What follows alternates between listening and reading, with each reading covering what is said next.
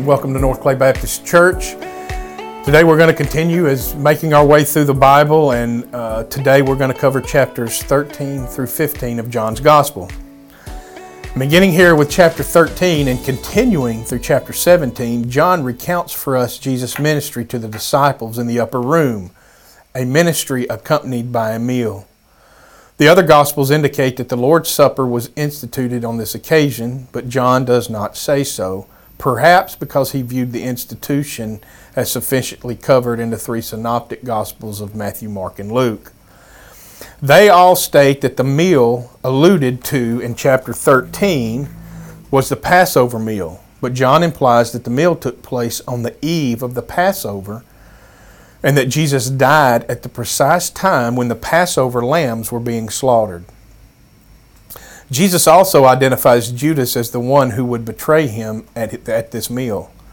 And chapter fourteen tells, uh, Jesus tells them that in his Father's house are many rooms and that he goes to prepare a place for them. While we, while the road is narrow and the gate is small that leads to life, it is also true that the number of Abraham's children is like the sand of the seashore and the stars in the sky, a great multitude that no one could number. Jesus tells them that He is the way, the truth, and the life, and that no one comes to the Father except through Him. We're going to take a look at verses twenty-two through thirty-one of chapter fourteen.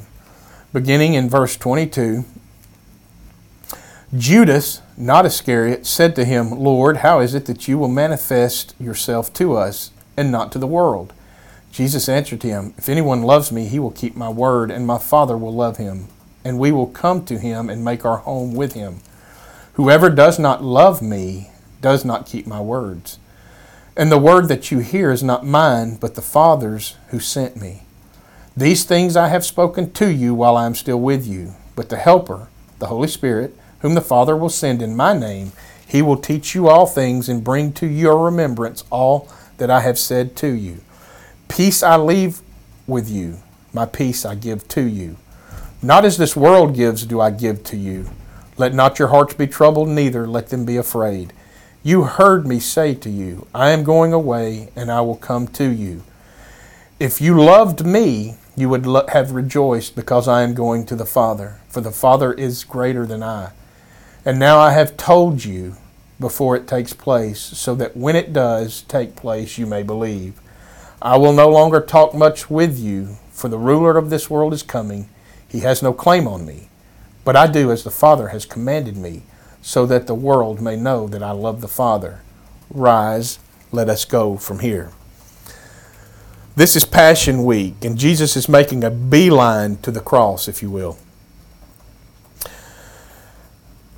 Jesus tells the disciples that He is going away and that where He is going, they may not come, but that it is necessary that He go so that the Father may send the Helper, the Holy Spirit, and they will make their home with them.